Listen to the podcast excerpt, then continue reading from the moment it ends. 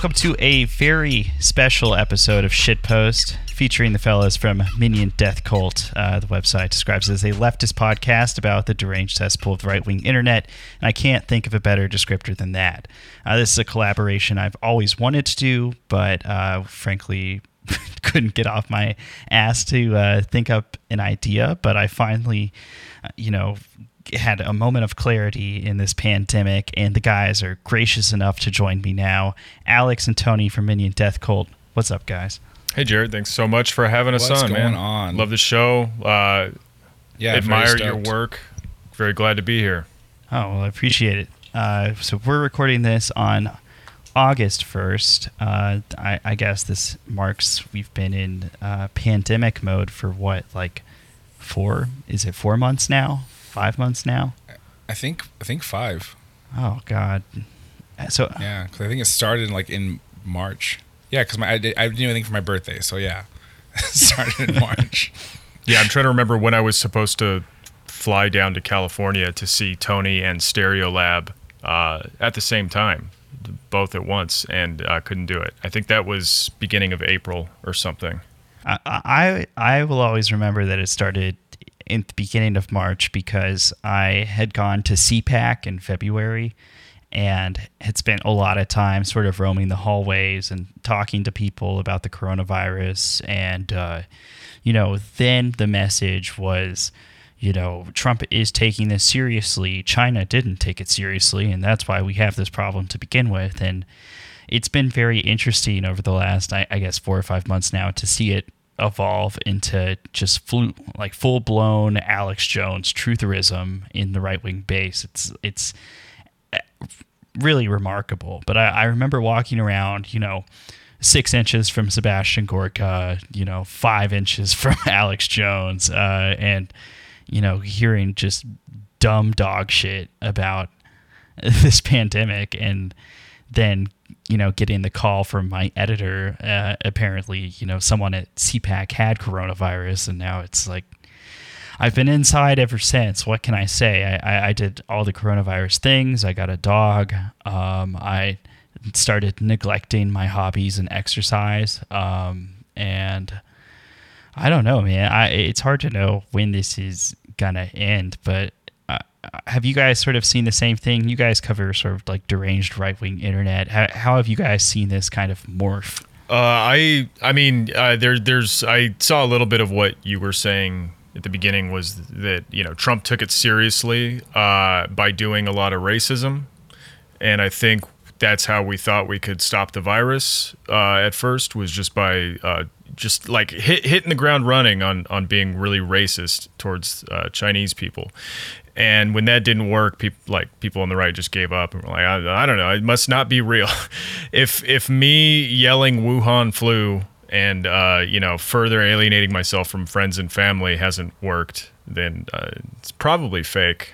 Lately, it's become more apparent uh, when I go to like protests and like actions. And we just did a we just did a march on Tuesday in my little town, and um, there were counter protesters there. Uh, they didn't even know why they were there. We were doing a defund the police protest. They were doing a defend the police protest, and they just yelled USA at us a bunch. But the mask is such a statement now. None of them wearing a mask, and there was a couple people that like. You can tell they kind of came with a mask, but it was down around their chin by that point. I feel like they probably just got shamed into it. um, but yeah, it's it's morphed into this like it the that stuff and the precautions doesn't even reflect the disease to them at all. Um, it's just this weird like statement and not making it it's like this like a aggressive act, and it's really um, it's really strange to the point where um, I recently saw a cop at a protest. Every time someone would come near him, he'd pull his mask down to be like, "Stay away from me." Oh wow. Yeah, yeah, and he and like we like called him out on, it. and he was like, "No, this is gonna keep you six feet away, right? That's the whole point, right?" And we were just like, "Fuck you, dude! I hate you so much." Um, an- another like other than saying it's completely fake. I mean, it goes hand in hand with saying it's fake. When they say fake, they just mean like it'll kill people that aren't me. Yeah, Right, exactly. right. That that's kind of what they mean by fake. Like the media is trying to make me afraid when you know I don't have any like underlying medical conditions. So why would I be afraid? You know, and uh, they're they in the very beginning they were just openly like asking for their you know wait staff to come back to work or their employees to come back to work uh, you know just so they could you know fulfill the freedom the only freedom that they know which is being able to purchase you know uh, the the butter with the native american woman on it Right. Yeah. Yeah. Yeah. It, it, it's it, it is kind of like weird to to think that now you know Herman Cain has died from this thing. Uh, what's his name? Bill Montgomery, one of the like original founders, or donors, something like that, to Turning Point USA. Uh, he died from coronavirus, and it, it's it's just been really bizarre to see right wing politicians and media figures kind of actively encouraging the people who presumably give them money and patronize their shit to like place themselves at further risk for this thing. And I, I'm wondering, uh, like, if we are past the the looking glass on this, like, is there a number of people or is there like a certain person who would die from coronavirus that would, you know, make them try to take this seriously. I, I, I mean, I remember like Trump came out in a press conference a couple weeks ago and just was like, blah blah blah. Dr. Fauci sucks. Everything is stupid. Also, can you wear a mask? Oh God! Like looking back at his age, being like, I can't believe you made me say that. And then like Yeah. just going Mhm. forward, I I don't know. I I, I I keep looking for to see if there's going to be like a change of heart with anybody. Um, and I'm not seeing it. It's i mean it's an ideology that's completely based on like individualism. Yeah. and like the self above all others. And so the only way you're going to get these people to change their tune is like chuck woolery whose fucking son got it. Like who was in who was a adamant covid denier and then his son got it. And it's like then he changed his tune and like i think deleted his twitter. Like it's that's the only way that these people will i don't know recognize the cost like they're never going to recognize a social cost other than something that have- directly affects them via you know their their income Yeah, we literally They're- need everybody's firstborn to get it in a plague of locusts. it's the only way they're gonna they're gonna take it seriously. So, uh, for listeners who haven't picked up yet, uh, this episode is about COVID skepticism, trutherism, uh, denialism, whatever you might want to call it. Uh, and I think this is a particularly sort of interesting topic that once I started looking into it, because in March, you know, back when I was getting that call to stay home from work because I had been at CPAC, I did not imagine that this pandemic would end up growing into, uh, of course, you know, what it has become now, uh, but also producing this sort of, uh, how would I, like a cottage industry of media personalities and uh, pundits, Facebook pages, and all that sort of thing. So, on this episode, uh, we're going to take a look at one of those uh, such figures, a little cottage industry media boy named Alex Berenson. Uh, and then Minion Death Cult guys are going to bring it to Facebook and, and share with us. Uh, you know, we're going to do a little bit of armchair psychology here and try to figure out what's really going on, man. That was my best Marc Maron impression. I felt like it was still shit. that was good Now that I know what it is, I totally understand what it was. It was it was you, you nailed it. Thank you, Tony. I appreciate that. Uh, so let's get right into it. Um, Alex Berenson, if you are on Twitter with the rest of us, uh, more addicted to this site than ever before because of this pandemic, you have probably come across Alex Berenson. He is a former New York Times reporter, uh, which is, you know, I I can't take that from him uh, as, as in you know, kind of outlandish as you'll see this character is, uh, you know, for all that has been reported, he did some pretty good work at the New York Times um, and has carried that title on. You know, if you see him on Tucker Carlson or, uh, you know, I- think you went on Newsmax the other day or something. You know, it's it's not Alex Berenson, author. It's Alex Berenson, former New York Times guy. Um, The only way to take that from him is to get him rehired by the New York Times. Uh, I believe we should be starting a campaign to get him back Yeah, on the yeah. payroll staff. And unironically, that would do more to delegitimize him, I think, than anything we could say. to to the people he's appealing to for sure. Oh my god, yeah. So Alex Berenson, he uh, started. He he kind of broke into the scene in March. Uh, you know, right on the cutting edge of the coronavirus uh, pandemic, and quickly became a favorite source. Uh, to cite as an expert on coronavirus statistics, coronavirus media coverage from people who have a financial and political interest in downplaying the severity of the pandemic and the risk that it poses to their audiences. Um, you know, Alex Berenson, i- for a while, he had this Twitter profile that was just like a sheep sticking out its tongue. Um, but last I checked, it is now a photo of uh, Dr. Fauci with a mask pulled down. Uh, so this guy's, you know, kind of a. Uh, how would you? I don't know how to describe this guy diplomatically. I think his banner picture is more important because the banner picture is a, a guinea pig wearing a mask, and um, I think that kind of speaks more. On, um, but yeah, I, I don't know. Is that is that him in the profile picture? Uh, okay. Yeah, it's a, yeah. He looks like a young guy wearing aviators. Yeah, so so he's changed it back. It's him now. But yeah, we've got the the guinea pig wearing uh, a a photoshopped on mask. Uh, you know, big, big, uh, big statement guy. You know, is uh, uh, if you look at the mask, like there's a little logo on it, and the logo is uh, a bar a bar graph with like increasing incidence over time. And there's no, you know, information about like what the y-axis or the x-axis axes represent, but uh, I don't know if that's like uh, the the sort of imagery you want on your the coronavirus is a hoax uh, Yeah. banner. It's a bad look because it's clearly going up, whatever it is. And I don't think it's, you're it's a doing curve. like non. it's, it's a non it's a non flattened curve. It's- So uh, Alex's whole point um, is ultimately that media coverage and those damn libs are just completely blowing the threat of the coronavirus to astronomical proportions and you know that we have suffered for it. Um, there was a July piece in the Washington Post. Uh, he told the Post that he believes his overall view of the virus is correct, uh, but you know adults should make their own decision. And he says that people rely on him because he provides quote data and information they do not see anywhere else. I wonder why that is. Um, he he adds, I do not traffic in conspiracy theories. I provide facts and figures from local, state, and national governments.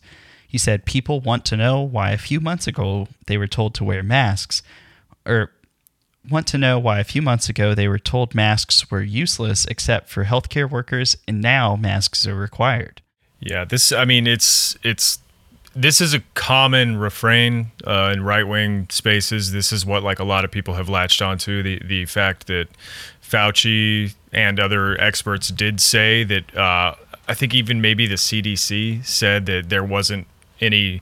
It's it's. I saw both statements. I saw the statement that you know, oh, you shouldn't wear a mask uh, because there's no concrete data to uh, you know support the idea that that a mask will help stop the spread. And then I saw other statements that were more like, we don't have enough data yet to definitively state that a mask will, you know, basically like don't sue us type language about Yeah. wearing a ma- how wearing a mask will prevent the spread. Um, and I mean, it's been pretty thoroughly documented that that statement was just because they were we don't have enough masks in this fucking country, or we didn't at the time. This country was totally unprepared uh, for an epidemic at this scale, and so th- our only option, uh, at least according to these experts, you know, was to lie to people and say, uh, you know, oh, don't worry about the masks because we just don't have enough. Right. And and now that we do have enough, it doesn't matter how many like TikTok videos of you spraying through your mask you put out. They, they still just don't believe it. They don't believe any any type of like proof that we've given that the mask do do something. They're still like, ah, I I still personally don't have it, so the mask is still bullshit. Right. Yeah. And, and you know, you have people like Alex Berenson here kind of offering, you know, these very, uh, you know, in these Twitter threads, these very sort of official, uh, trustworthy looking facts and figures to kind of support that notion. Uh, so Alex Berenson ended up uh, attracting sort of his first few rounds of national media coverage on he himself uh, in about April. So he had kind of been at this for about a month.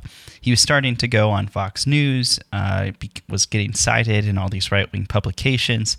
There's a Vanity Fair article, uh, you know, that kind of runs through this. Uh, his commentary, uh, it reads, has earned him mentions in The Blaze, The National Review, The Washington Examiner, Breitbart, and The Daily Caller, as well as a lengthy Fox News profile, lauding him as a former New York Times reporter who is sounding the alarm about what he believes are flawed models dictating the aggressive strategy.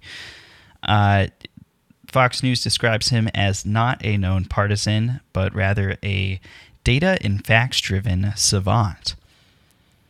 So, I I hate it so much. Did you did you guys look into his book at all? The book he's written, tell your Tr- tell your Tr- children. I can't talk. oh yeah, oh, oh, Um, yeah, I've got I've got some of that that that we'll get to Yeah. here in a minute, but it, it is that is its own can of worms, man. and it's like somehow that that book also gave him some sort of credibility, which I don't understand at all. Um, but yeah, it's that whole data and f- facts driven thing. It's like, oh, you made a graph, or you saw the graph, or you just said this other graph was wrong, but you're not really stating anything at all. Right. It, it, it is more of an effort to discredit the people who are trying to do reporting and trying to spread information than it is to offer any sort of alternative to it. Yeah, Yeah, my you know with what little like Alex Berenson is, I can just go like just going through his Twitter feed. He's he's not like the kind of guy that really makes it onto Facebook. Like it's not a lot of people in our circles at least that are like screen capping his tweets and and put, Yeah. making memes out of them or whatever. Like he's more of just just a cursory glance. You know, it's like of the IDW stripe of the like edgy facts and logic guy with a little bit of sass, a little bit of like, you know, millennial irony or whatever. Uh, ex- extremely annoying, fairly uns- insufferable.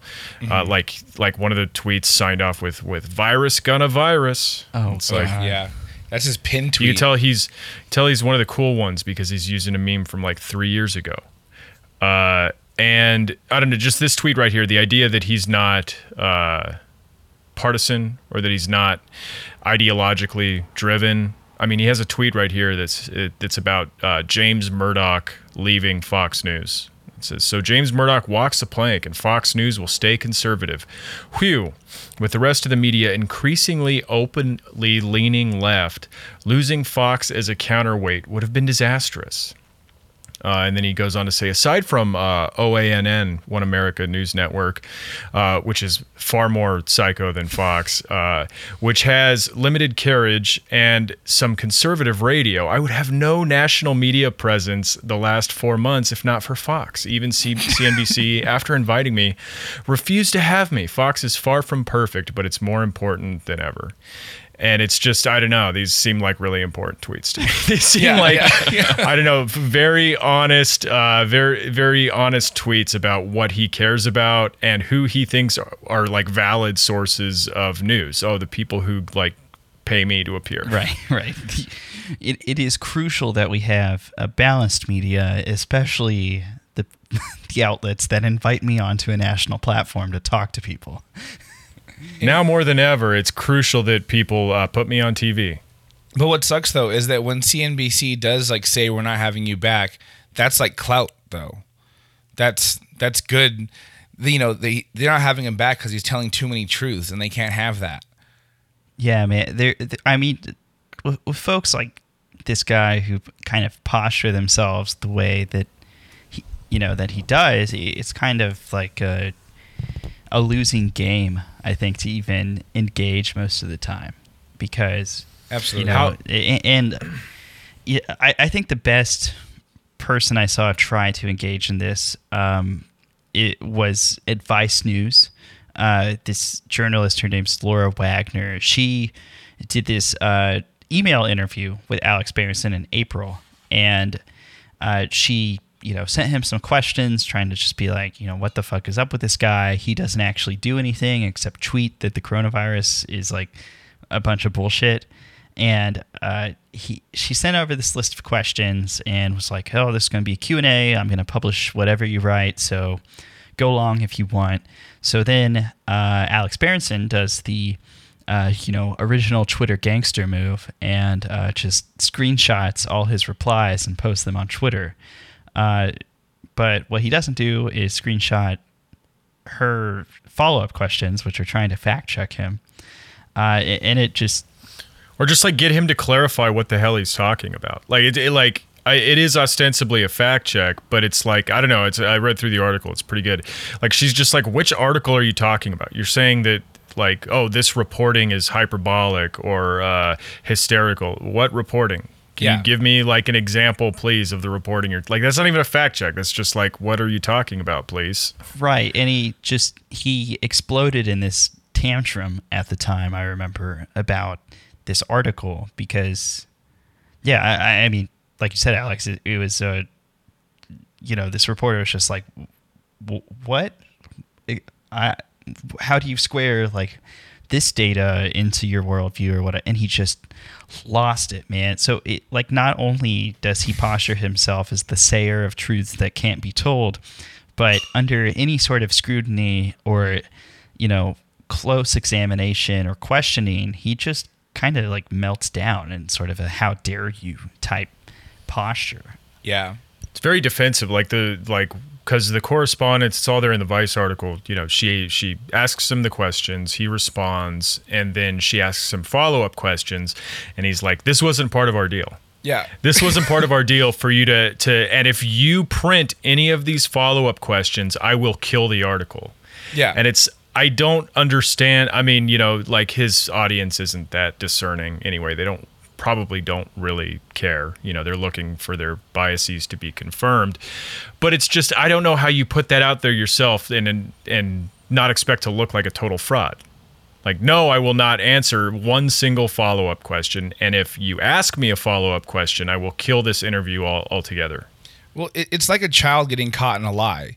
It's like a child being like, "So, so wait, you don't have any homework?" Yeah, I don't have any homework. Well, where did you? How do you know you don't have like your your teacher said that they sent anything home? Like, oh God, you don't believe me? Like, why don't you believe me? You Yeah. guys never believe me. You and your you and my teacher hate me. This is not fair.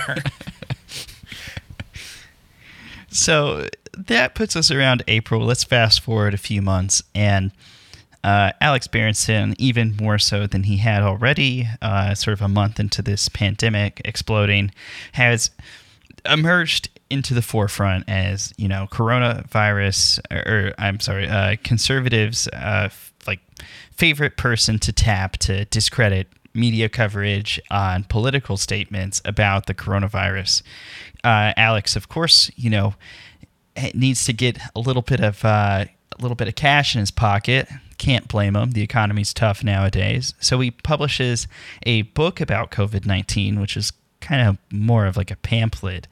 Uh, and then you know pulled another classic conservative move. Uh, Amazon, I guess, sent him an email when he tried to self-publish this book, saying that uh, it didn't meet the guidelines for sale, uh, citing you know the book's topic. Uh, Amazon later says that the denial was sent in error, um, but you know he he did that classic right wing move of uh, you know being censored by the corporate powers that be. Uh, you know, it wasn't Twitter, but you know, I don't know. And, and there's like an Elon Musk connection. We'll, On we'll get into that here in a second. But like, it was just uh, this guy. The point I'm trying to make is this guy keeps showing us who he is. Yeah. You know. Well, what's wild too is like that. The in order to get denied for, to have a book self published on Amazon, it like has to be pretty wild. And like, uh, can we talk about the premise of the book real quick? Yeah. Yeah. Uh, like the the premise of the book is like, Well, Is- this is the COVID 19 book. There, were There's two books. oh, I was talking about his first book because I saw his first book. Like they th- that they let that one go, which is wild. That one that one should have been stopped. that one was like that one like in my mind was like pretty racist and uh pretty like wild and just Well, the thing is, no like, fact. you can you can write a book about women having sex with velociraptors, and Amazon Yeah. will publish it. exactly Like, it, it's it takes a lot to not get, not get published by Amazon. yeah yeah that's what i'm saying it, it, it takes a whole lot for that like you can't just they're not just say no for no reason The thing, I not to sidetrack too much, but like, couldn't Amazon just say, okay, so he, this is a guy who like has a pretty substantial Twitter following. He's he's done media appearances. He banks himself as like a truth teller and a, a controversial figure. Like, I mean, in his Twitter bio, it says something like inappropriate. Like that's one of his own descriptors for uh, completely inappropriate is how he describes himself. So that you know, he's he's like a he, he he's like a little fire starter. You know, Ca couldn't Amazon look at this guy, say, okay, this guy's trying to self-publish a book.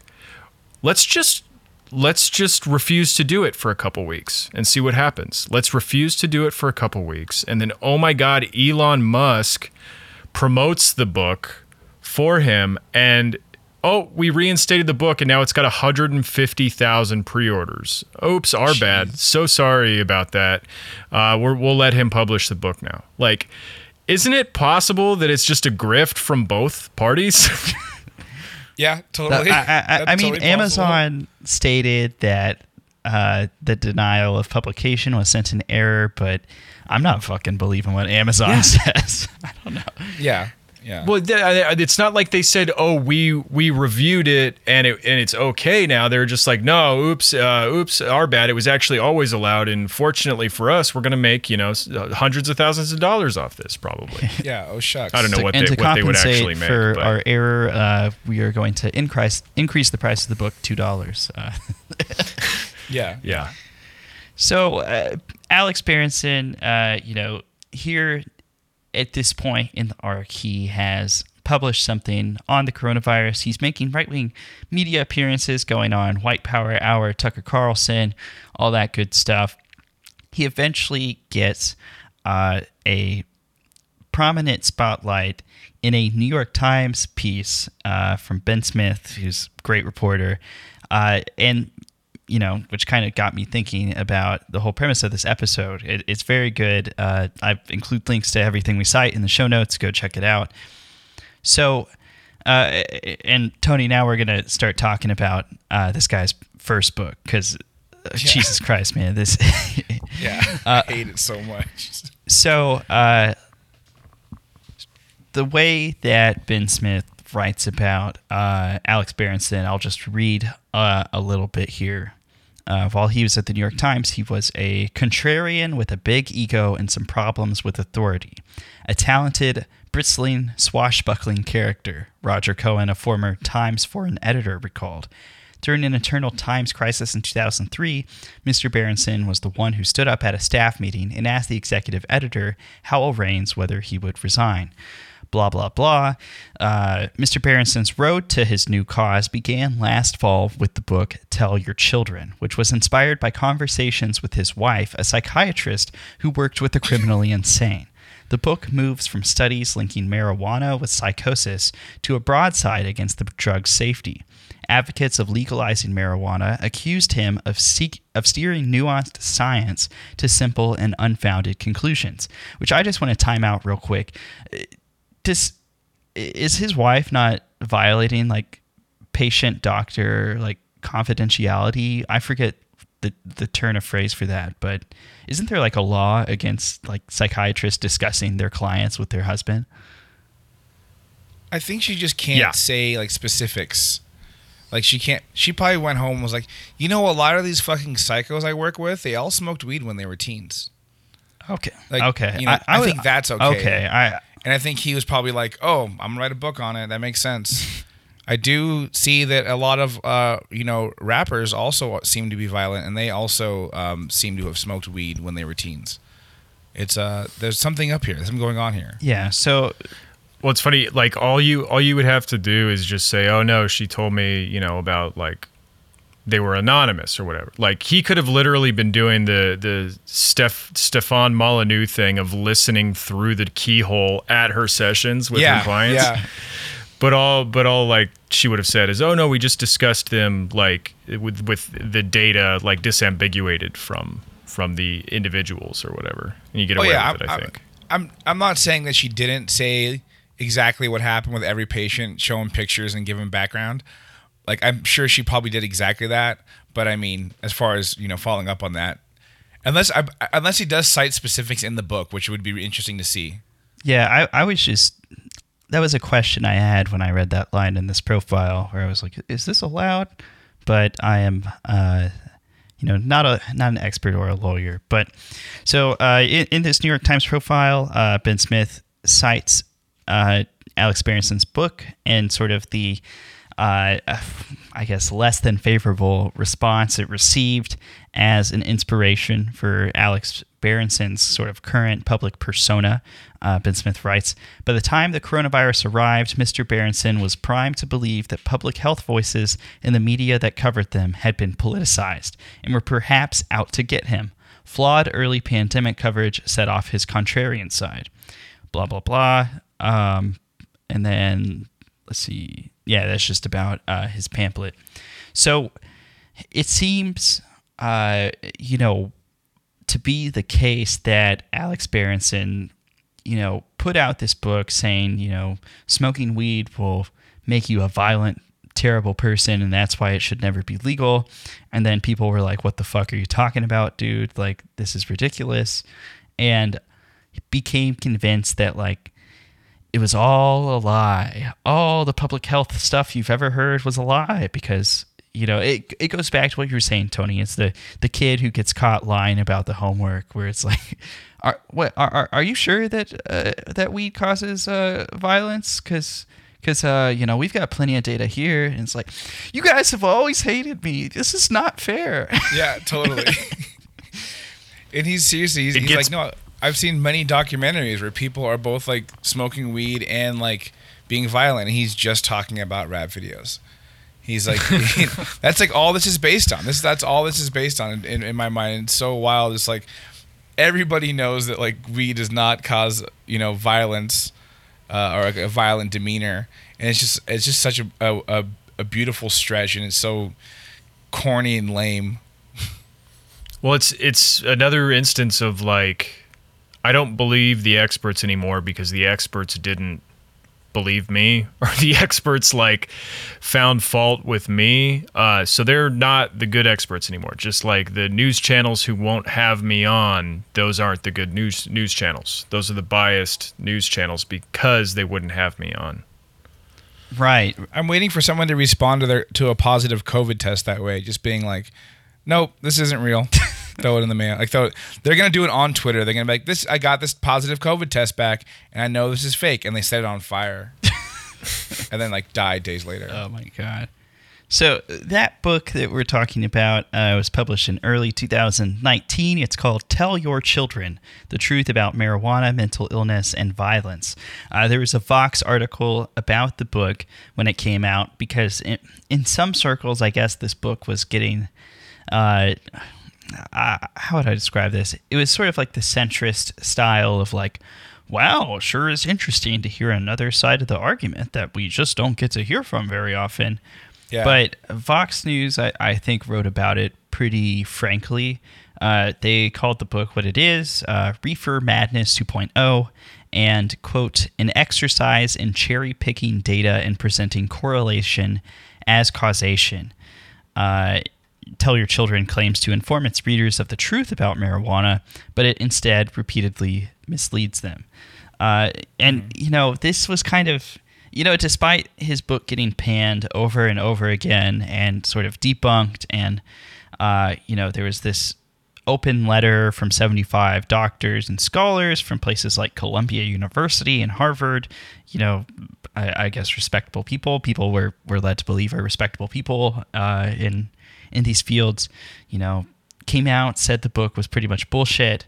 Uh, and, you know, it, I, I, I mean, I don't know, man. It's just like he has, seemingly achieved so much in these last few months on the tails of this coronavirus stuff and uh, kind of fits into that cottage industry. You know, if we're going to like pick out one person from the COVID cottage industry of like media skeptics, this guy is maybe like the the shining star of them all. And it seems to be, uh, you know, at its core, if you start chopping away the layers, uh, motivated by very, uh, you know, uh, sort of resentment, you know, from being told he was a dumb piece of shit for thinking that like, you know, rappers are being violent because they smoke weed.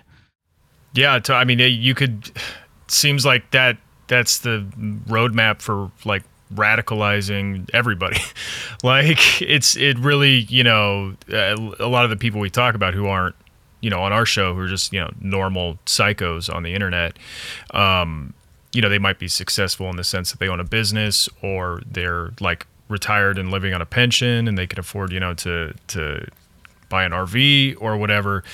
Uh, but they've also just been called out, you know, either on Facebook or either, you know, in person by their families. And it's like, it's that, uh, you know, the, the, the, the, what is it called? It's, it's when prophecy fails, you know, you don't have many other options. When you've picked like, an ideology or when you've aligned yourself with an ideology that's like so reprehensible to a good majority of people, not just like morally or ethically, but also uh, professionally. You know, as like a professional scientist or, or a, a doctor or something, this this like this is utter garbage. You know, and you probably don't feel any compulsion not to call it gar- garbage. And I don't know. It's it's like how do you come back from that? Well, you you can't if if you're a proud individual you can't you can't admit you're wrong so you're just like you know I'll, I'll find my niche audience and just dig in you know because the, the, with the internet you can find them. Yeah, just lean into it, and like you're, you're gonna you're gonna find a new home. You know, you're gonna find a new family. Uh, they're they're all waiting for you because they've all done it to themselves, and they find each other, and they're like, "See, I'm not alone. I'm not alone." Uh, and like, here's a book about it now. Right. I can buy that. yeah, it's it's it's weird because it's like, you know, we on I think a good way of dividing like the left from the right is like an honest uh, compassion or a responsibility you feel towards like the community, towards society. Uh, and I mean, the coronavirus and pandemic is like a very good illustration of that. I mean, I think it's pretty clear that there's there's like a spectrum of people who either don't care at all about the community, the the community health, which is obviously the right wing. Then there's people who like care a little bit, which I would say would be like the Democrats, who are like, oh, you're not allowed to go out, but also we're not going to give you any money to like live. You're not allowed to go to work, but also like I don't know, figure it out.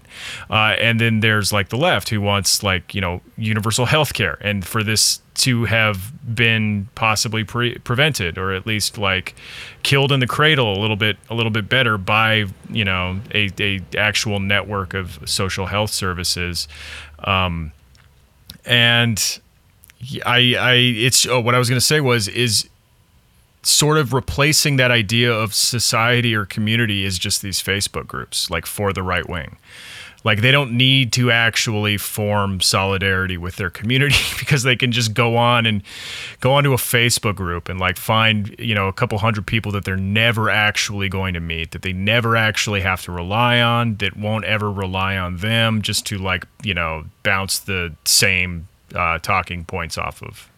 Let's talk about those Facebook groups because that is uh, some some minion death cult fucking specialty. That is the uh, the the feature. I'm, I'm fucking this up. The uh, the main course, if you will. uh, what have uh, you guys been seeing, sort of in these groups? Because you know Alex Berenson, who we just talked about, is very much like uh, like a media creation, right? I, I don't see him like really shifting the zeitgeist. You know, he is maybe helping frame media coverage, which is sort of trickling in maybe through, you know, places like the Daily Caller and then like going into the zeitgeist, you know, but he is not uh, you know, at least yet one of these people who's like walking into the Trader Joe's and pulling their mask down and throwing milk all over the cashier. You know, uh, what what have you guys been seeing sort of in in the slogs? You know, uh, in the the rabid base. Uh, how is you know uh, how, what is the vibe? Can I get a vibe check? Is that too much to ask? yeah, the the vibe is that the masks are socialism. Mm-hmm. That's just it. There's no like explanation. It's just like they're testing to see if uh, they can get you to wear the mask so that they can either later make you wear the mark of the beast yeah. or uh, so they can put you in your like femdom penis cage at some point like yeah. that's that's kind of what the the discourse is. And you know you don't see a lot of these like more highbrow data driven or even if it's cherry picked data you don't see a lot of those arguments in in on facebook. You see mostly you know memes and the memes are like oh here is sheep in masks and here is me a lion without a mask. Epic. Like that's yeah. it's epic. Yeah it's epic shit. And uh, but like i have some examples of like arguments that that you see overwhelmingly. Um, one is I think it's a Tomi Lahren tweet, and it's if the masks work, then why aren't we reopening the government? If the masks don't work, uh, then why aren't we just staying home and and not wearing the mask? And it's and it's like I don't know how you you pose that argument with a straight face. I don't know how you pose yeah. like like it's not like a like a, a, magic rock that keeps coronavirus away. That's not like what a mask is. Like I don't like. Do people think that like any medication you take or any like workout you do or anything is like an automatic cure or an automatic one hundred percent like foolproof thing. Like I don't even think these people really believe it themselves. They're just like, oh, that seems like witty or that seems it's got a cadence to it I like. It's like art. You know, it doesn't have to really make sense. It just feels good to see it and and say it.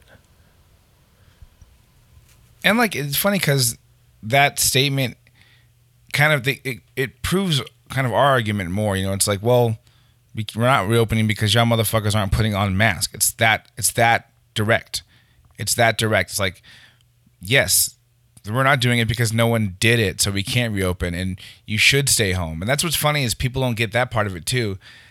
That that that's part of the whole process is like, okay, if you if you don't wear a mask, you also don't have to leave home.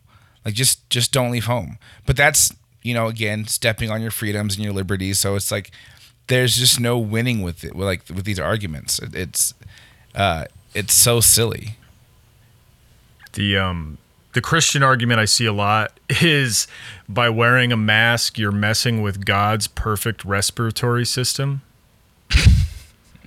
like, like if God wanted you to wear a mask, you would have been born with a mask. And people are like, well, I mean, it's it's like it's not hurting your respiratory system. It's just adding something, and it like maybe it'll prevent you from dying or like killing other people. And then the response to that is is like, well, God knows all of that. Like if if it's my time, I would rather go to God with an open heart and an open face and and and yeah. you know uh ascend into the head and it's just like r- extreme death cult shit. It's just like oh that's all right. Yeah we we're gonna yeah we're gonna die. We, of course. Uh, that's uh, yeah. why i believe in god is, is is so i'm not afraid of dying. Uh, the first draft was why mess with god's perfect plague. Oh my like that's we're not supposed to intervene with that. Yeah, I, I can't wait to arrive at the, the pearly gates of heaven and look God in the face and explain to God that, uh, you know, I, I followed the divine plan. I I went out and I got my uh, two for twelve Anytizers at Applebee's without a mask, just as he intended.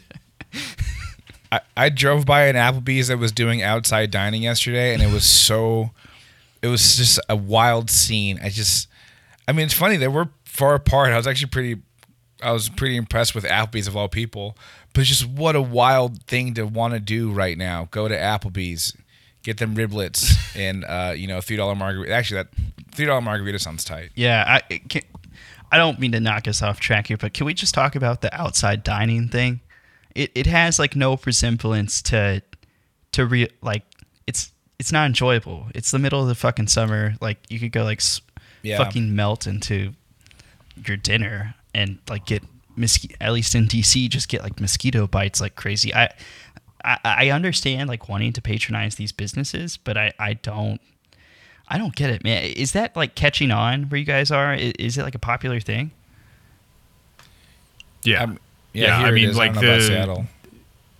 Yeah, I'm in Seattle, and it's like I'm in Capitol Hill, and uh, it's, I mean, the dining scene, the like bar scene, uh, the music scene hasn't reopened, but uh, the the the restaurant industry is like trying to come back. There's been closures of like restaurants that just couldn't make it, which is unfortunate because I don't know. I'm I'm like maybe I'm a I'm a contrarian here or whatever, but I like eating out. You know, like I Yeah. like I I think servers are some of like the best humans in the world. I think they do like one of the best jobs. Like you know, just just after like uh, doctors and teachers, there's there's servers. You know, they, they like f- feed, feed you, give you food. It's like a beloved thing. It's and they should obviously be treated better and paid paid better. And if they don't want to work in a pandemic, they shouldn't fucking have to work, and we should be you know they shouldn't be working in a pandemic period. We need to get this thing under control. But anyway, I I enjoy eating out, but I I can't. Like I'm not going to contribute to that to that like I'm never going to get to eat out again because we can't just stop fucking eating out for a couple months. Like I and I don't know. So they're trying it. There's like there's like three tables outside and like or like two tables inside separated by plexiglass. Uh, so they're trying it, but it's it's not enough to keep the restaurant afloat. It's not enough to kill the virus. Like it's just prolonging purgatory. And what sucks too is everybody who, uh, not everybody, a lot of people who are like eating out right now, especially where I'm at right now, they're eating out like in protest. Like there's a way that they're doing like there's a way that people are aggressively not wearing masks, you know, and like that's what's happening. You'll go there and it's all a certain type of person who's like lined up the outside bar, and they like all like look at you while you wear your mask walking by, um, and like it's like I would love to stop and have a you know a burger ten feet away from somebody else um, and feel good, but everyone there is like actively not taking any precautions anywhere outside that restaurant, and so it, it's just like it it just it, it's, you're putting yourself in danger and it sucks. Uh, lastly, like the the argument that I see very frequently, and this this comes from like Fox News too, but this it's very like memed argument, which is like you know they'll show uh, footage of of a protest, they'll show footage of like crowds of people protesting, you know, on behalf of Black Lives Matter, uh, and they'll say thing, something like, "Oh, so." The virus, I guess, uh, won't attack you if you're on the left and in a in a crowd, as opposed to uh, you know at church or as opposed to at school. Wow, how interesting! Like they're making, you know, some point about the the bias and the coverage or whatever. And you know, the argument here is like, oh, how come leftists or how come Black Lives Matter people are allowed to protest? How how come they're allowed to be out in, in huge numbers when we're not allowed to go to church or, or we're not allowed to go to the bowling alley or whatever. And it's like those like we're not allowed to protest. Like I mean, Right. they're like arresting us and, and and beating us and shit. The fact of the matter is, there's just more of us. It's just Yeah. harder to prevent us from doing that uh, because there's so many of us. And like that's I don't know. It's funny for how much the right does actually have a grasp of power. Uh, it's funny that they that they're so whiny in that respect. Like you you could like commandeer an Applebee's if you got enough people. you could make Yeah. an Applebee's run if you just filled it with 300 people. Like Yeah. it's pretty pretty simple, but you know they don't have like the actual. they don't have the impetus to actually go do something like that. They'd rather just you know be aggrieved online about it. Right, right. And, and Well, the, the old, uh, you know, the cliche that, you know, I'm in DC. I go, I go to the shit, and I I always go to like Tea Party protests. And I'm like, why are there like 60 people here? And, and it's always like, well, it's because we're working. Of course, the left is blah blah blah. It's like, it's like Yeah, bullshit. yeah. Like that individualism that we were talking about earlier has like the the the other edge of the sword there is that like they can't organize for shit. Yeah. Well, they Yeah, wouldn't be I- anything if they didn't have like a, a you know a billion dollars behind their movement. Right. Well, it's another thing too. It's like there's that gotcha video that people are sitting around about. It's like Dr. Fauci being asked, like, "Well, why don't we stop protests? Why don't we limit protests?" Um, and he's like, "Well, we can't really do that, like you said earlier." But another thing is that when you show up at these protests, um, a lot of you know, like the Black Lives Matter protests and the defund the police and abolish the police protests. I mean, as someone who like attends at least weekly and organizes one um, pretty often, we all have masks, we all have hand sanitizer, we're all talking about it.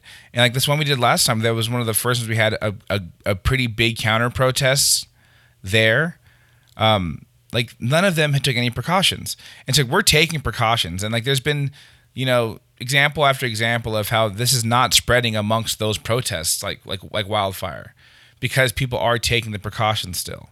And that's like part of the whole thing. Like they're not that's that's why that's why it's not spreading like that's why, you know, you're not seeing it because we're doing the work. Right, and and you guys don't want to be out there. Well, well, you want to be out there, but you don't want to be out there. Uh, does it make sense what I'm saying? Exactly. Yeah, absolutely. yeah. You know, that's exactly Um, what it is. I, I, I don't want to be out there at all, but yeah, we- we have to. right. Should I go through maybe just the second half of these uh, what I've what I've procured from a couple Facebook groups? Just the second one since we're running a little long, Jared. Oh, oh, absolutely. Let's do it.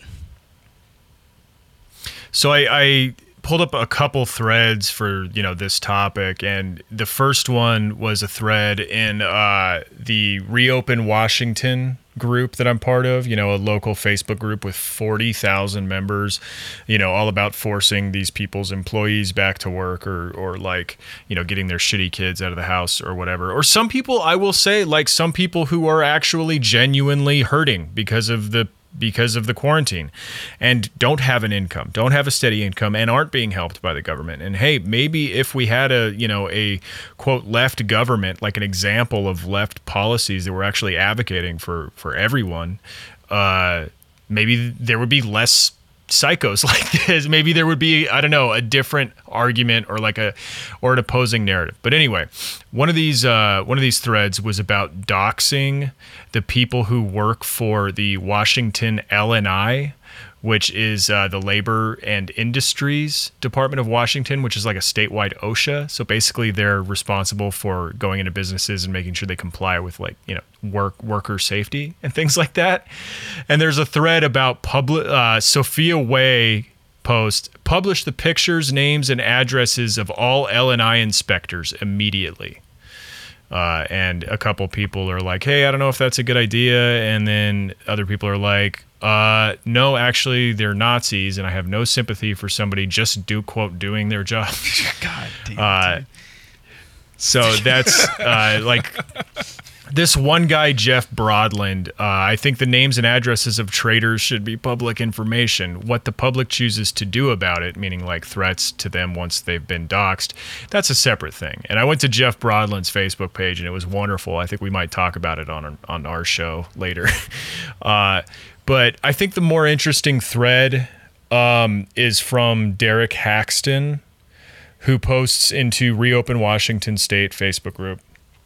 Uh, went into Rosauers at Five Mile for some groceries today. Normally, when I walk in and I'm told to wear a mask, a simple quote medical exemption, like he's saying that medical exemption will suffice.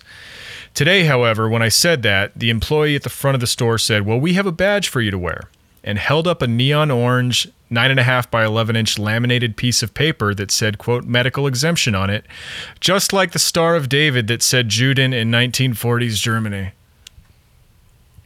It's so, i politely refused and carried on about my business in the store this is th- These this, people like have never felt oppression at all in their life. That's ever. exactly what I They just have no, no clue what that is.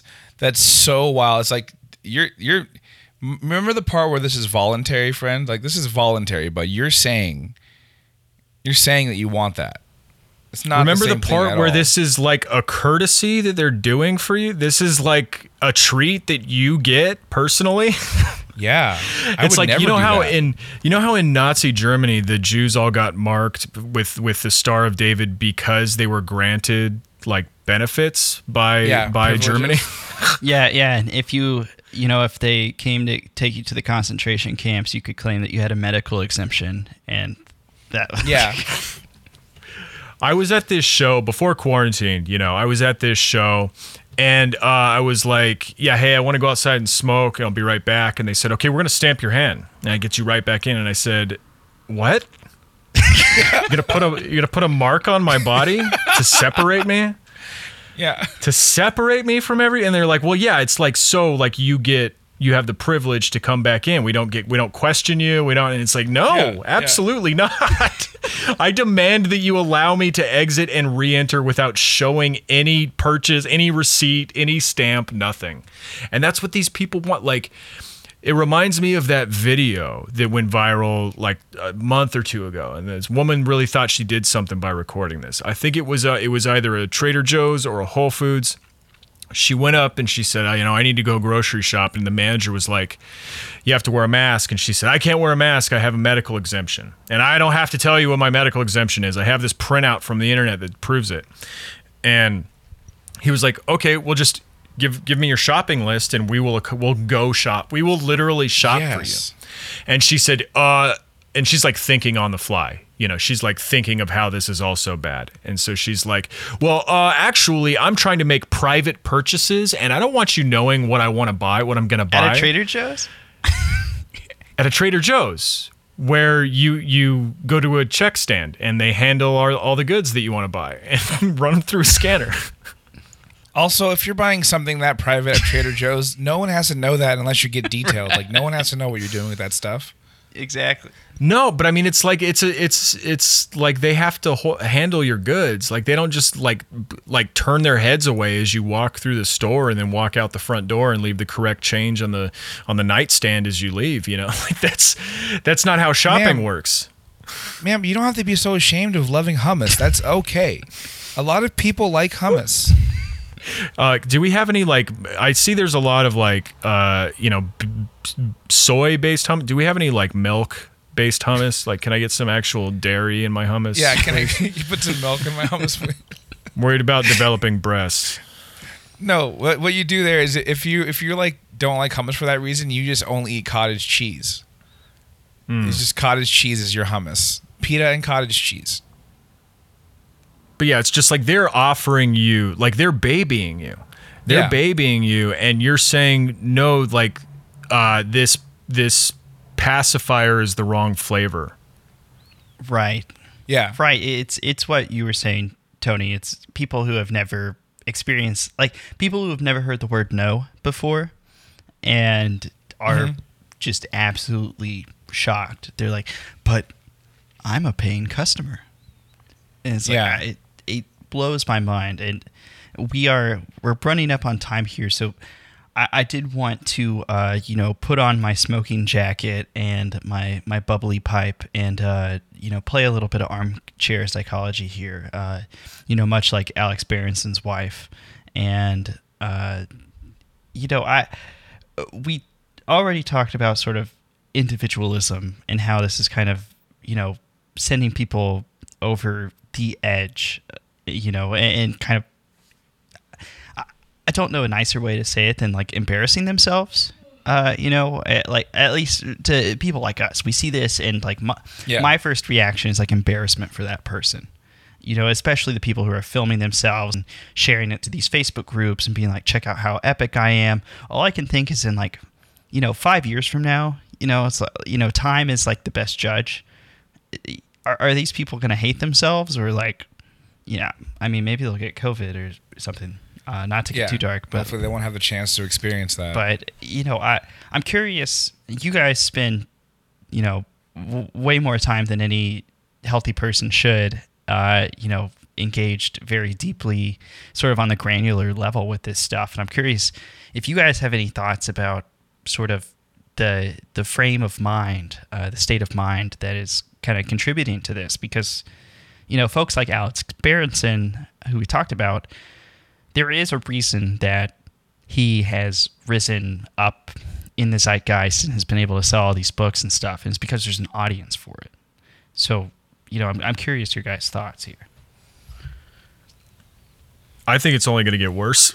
I Mm-hmm. I don't think like these people are going to uh, come back, come to their senses, or like look back, you know, in embarrassment. I think that they're going to find even more insane things to say.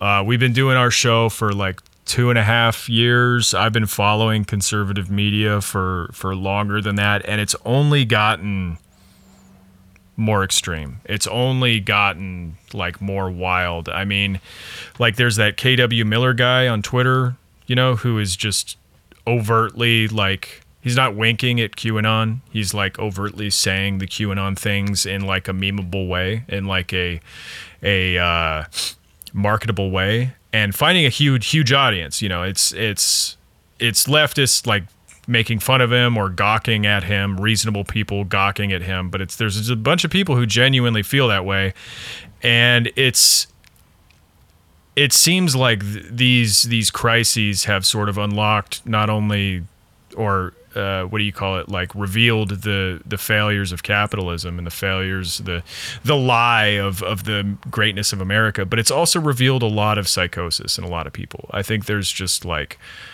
a lot of like people who are unwell like mentally and emotionally in this country for valid reasons. And uh it's it's shined a light on that. And i think it's given you know the more people see it in the media the more people like feel comfortable expressing it i think.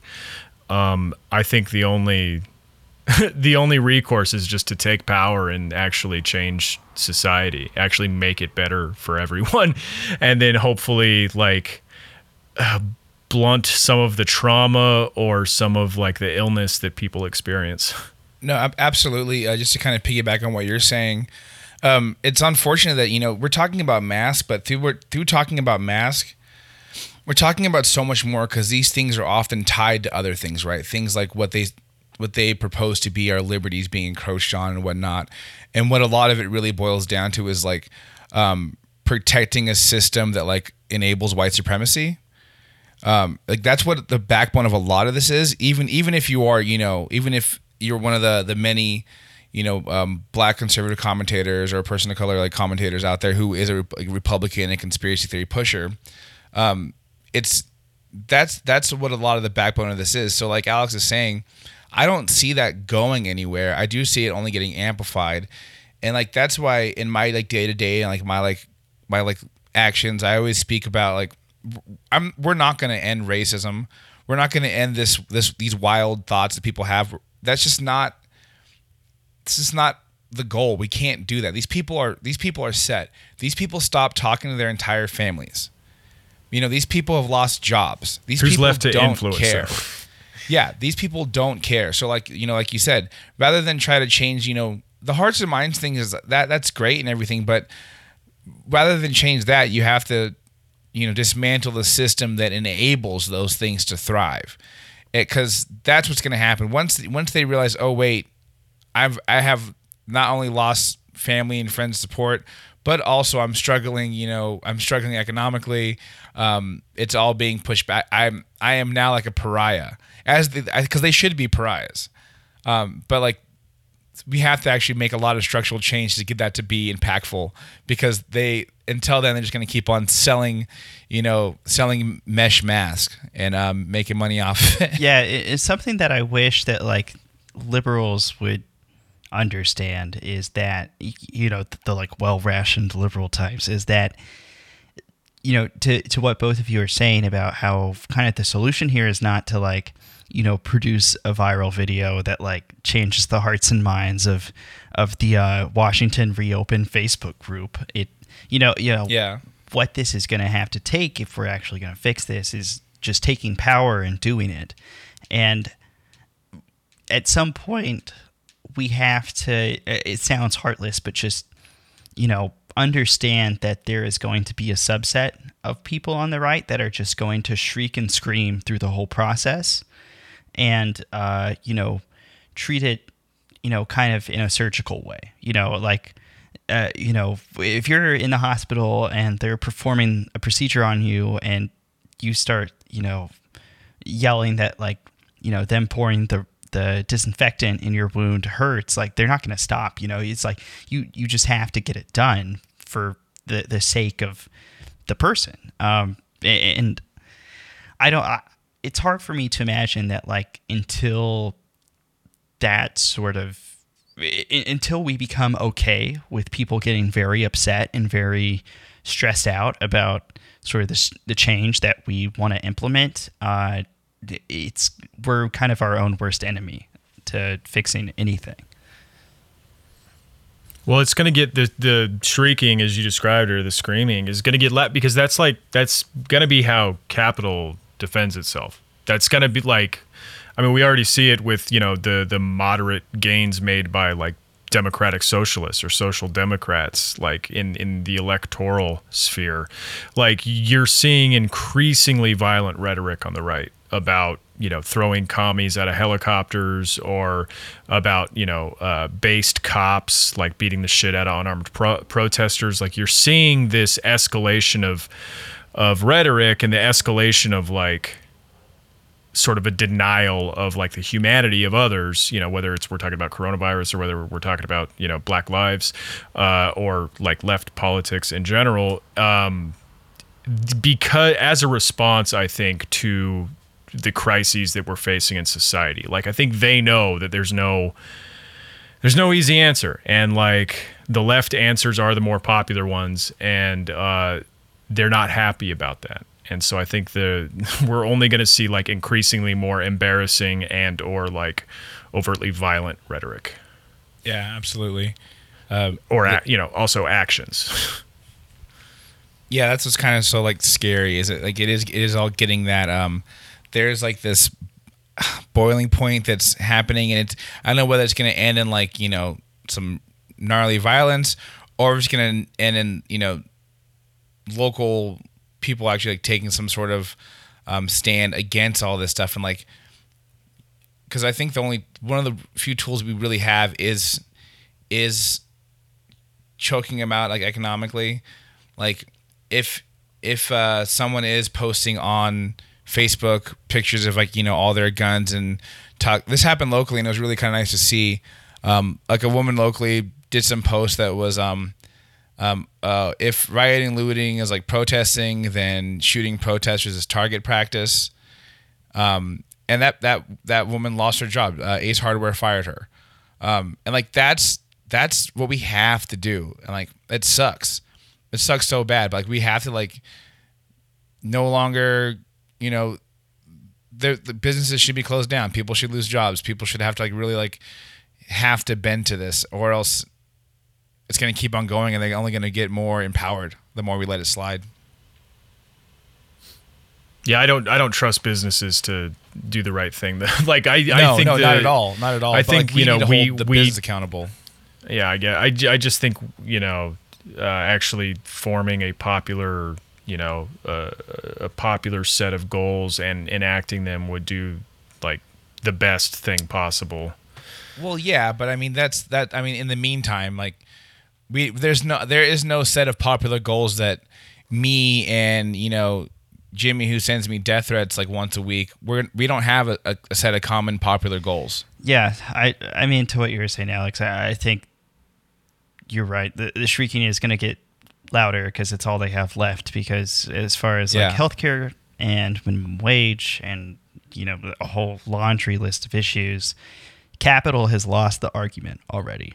So it's kind of all the, like this is the death rattle of that possibly and uh, i think uh, you know ultimately it's it's our choice collectively if we're gonna let it die you know but mm-hmm. uh, I think on that note, that's that's probably you know we killed capitalism, so I think that's probably a a, good, a good point to wrap this one up. Uh, do, you guys have any uh, final thoughts to share about COVID skepticism, trutherism, denialism, whatever you want to call it? Uh, no, I mean I respect to everybody who's who's working. Respect to everybody who is isolating and doing the responsible thing because uh, they have you know family who is at risk or they themselves are at risk, I, I know it must be extremely hard. Uh, I, I am still working Monday through Friday, long hours. Uh, so I solidarity with all the essential workers out there, uh, and solidarity with anybody who's lost anybody uh, or anybody who is at risk of losing somebody. Yeah, same. Um, I'm also working still. Um, yeah, we got to hold like our businesses to a higher standard. If you're working at a place that is not mandating safe protocol, I understand that you probably can't. You can't say anything about it because you're an employee there. So what I'm getting at there is that everyone around us, like everyone around you, needs to say something. you know, we all need to like advocate for like our, you know, our for the servers. That's like that's we need to advocate for the servers. We need to advocate for those people for the you know for the grocery store workers for everybody we need to advocate for them if you know if we're not them ourselves. Like that's the biggest thing right now is like petitioning for people's safety. It shouldn't shouldn't be that radical and we got to kind of keep doing that.